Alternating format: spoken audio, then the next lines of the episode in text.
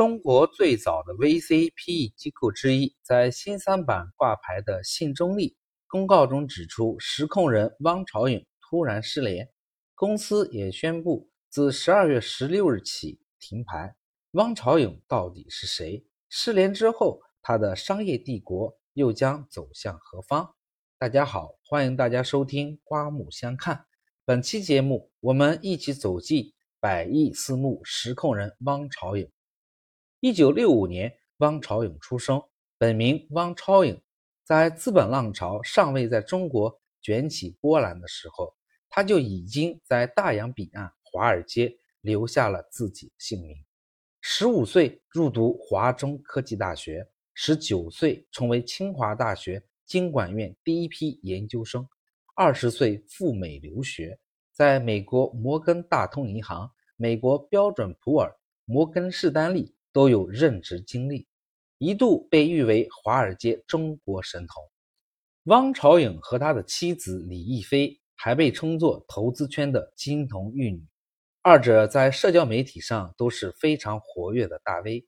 根据信中利官方资料显示，汪朝颖还曾参与筹建国家开发银行的投资银行业务。顺应二十世纪九十年代初的浪潮，汪朝颖回国，并在一九九九年创办信中利，成为中国最早的风投和私募股权投资的机构之一。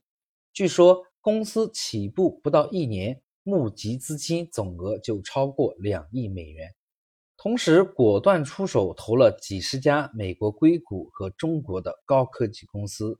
公开信息显示，信中利参投的对象大多都是明星企业，比方说百度、搜狐、华谊兄弟、每年大健康等等。汪朝颖的起点，可能是我们很多人一辈子都不能达到的顶点。百度在美上市，B 轮投资人汪朝颖赚取百倍收益，随即就有了组建中国帆船队参加美洲杯帆船赛的念头。通过一系列的操作，汪朝颖以连续三年承担团队每年一千万欧元投入的代价，拥有了自己的帆船队，如愿参加第三十二届美帆赛。这是美洲杯一百五十多年历史上第一次出现中国船队和船员。那一年，汪朝颖被媒体称之为最敢玩的富豪。二零一五年，信中利在新三板挂牌，挂牌首日市值便突破百亿。截止二零二零年末，信中利在管基金三十六只，累计认缴规模一百六十一点二五亿元，在管实缴规模。一百一十二点零一亿元。当然，巨大的利益面前也存在巨大的风险。爽点也是汪朝颖的拐点。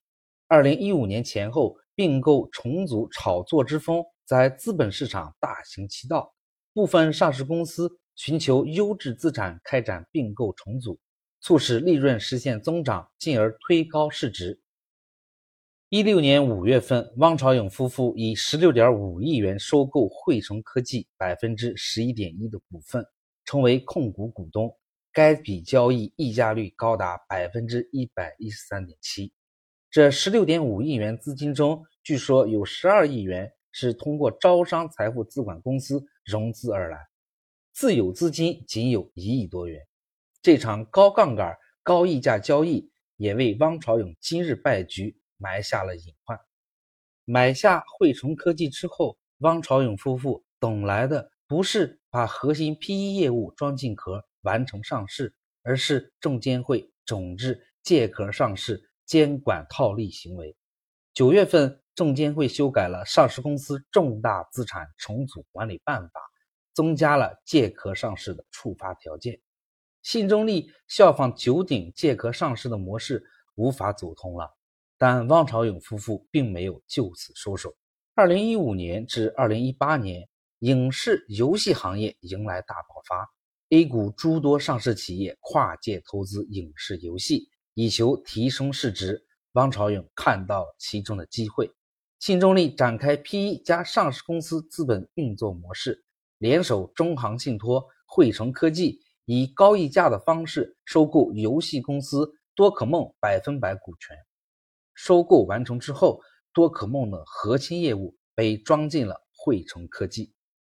然而，等待汪朝颖的并不是市值翻倍，而是监管部门的监管行为。监管部门发布游戏申报审批重要事项通知，暂停游戏版号审批。二零一九年，多可梦自研游戏产品和代理游戏产品的上线时间表被无限推迟。这一年，汇成科技营收和净利润分别为十点九亿和一点三亿，同比下滑百分之六十、百分之四十二。公司股价一路下跌，相对于当初的收购价已经腰斩。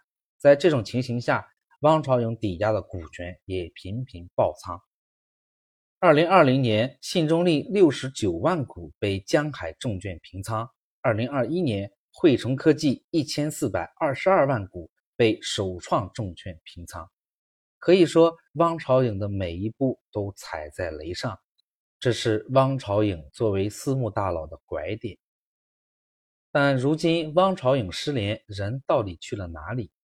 全世界都在寻找汪朝颖。十一月三十日。警方发布涉嫌职务侵占罪的拘留通知书，吸引了市场的注意。这一时间点和信中立的公告对应，汪朝颖是正在被拘留吗？二零一五年，汪朝颖的妻子李亦菲也曾经失联多日，不过李亦菲后来现身说法，说自己去辟谷了，关闭手机，切断和外界之间的联系。不知当大佬汪朝颖归来时，他的说法又会是什么呢？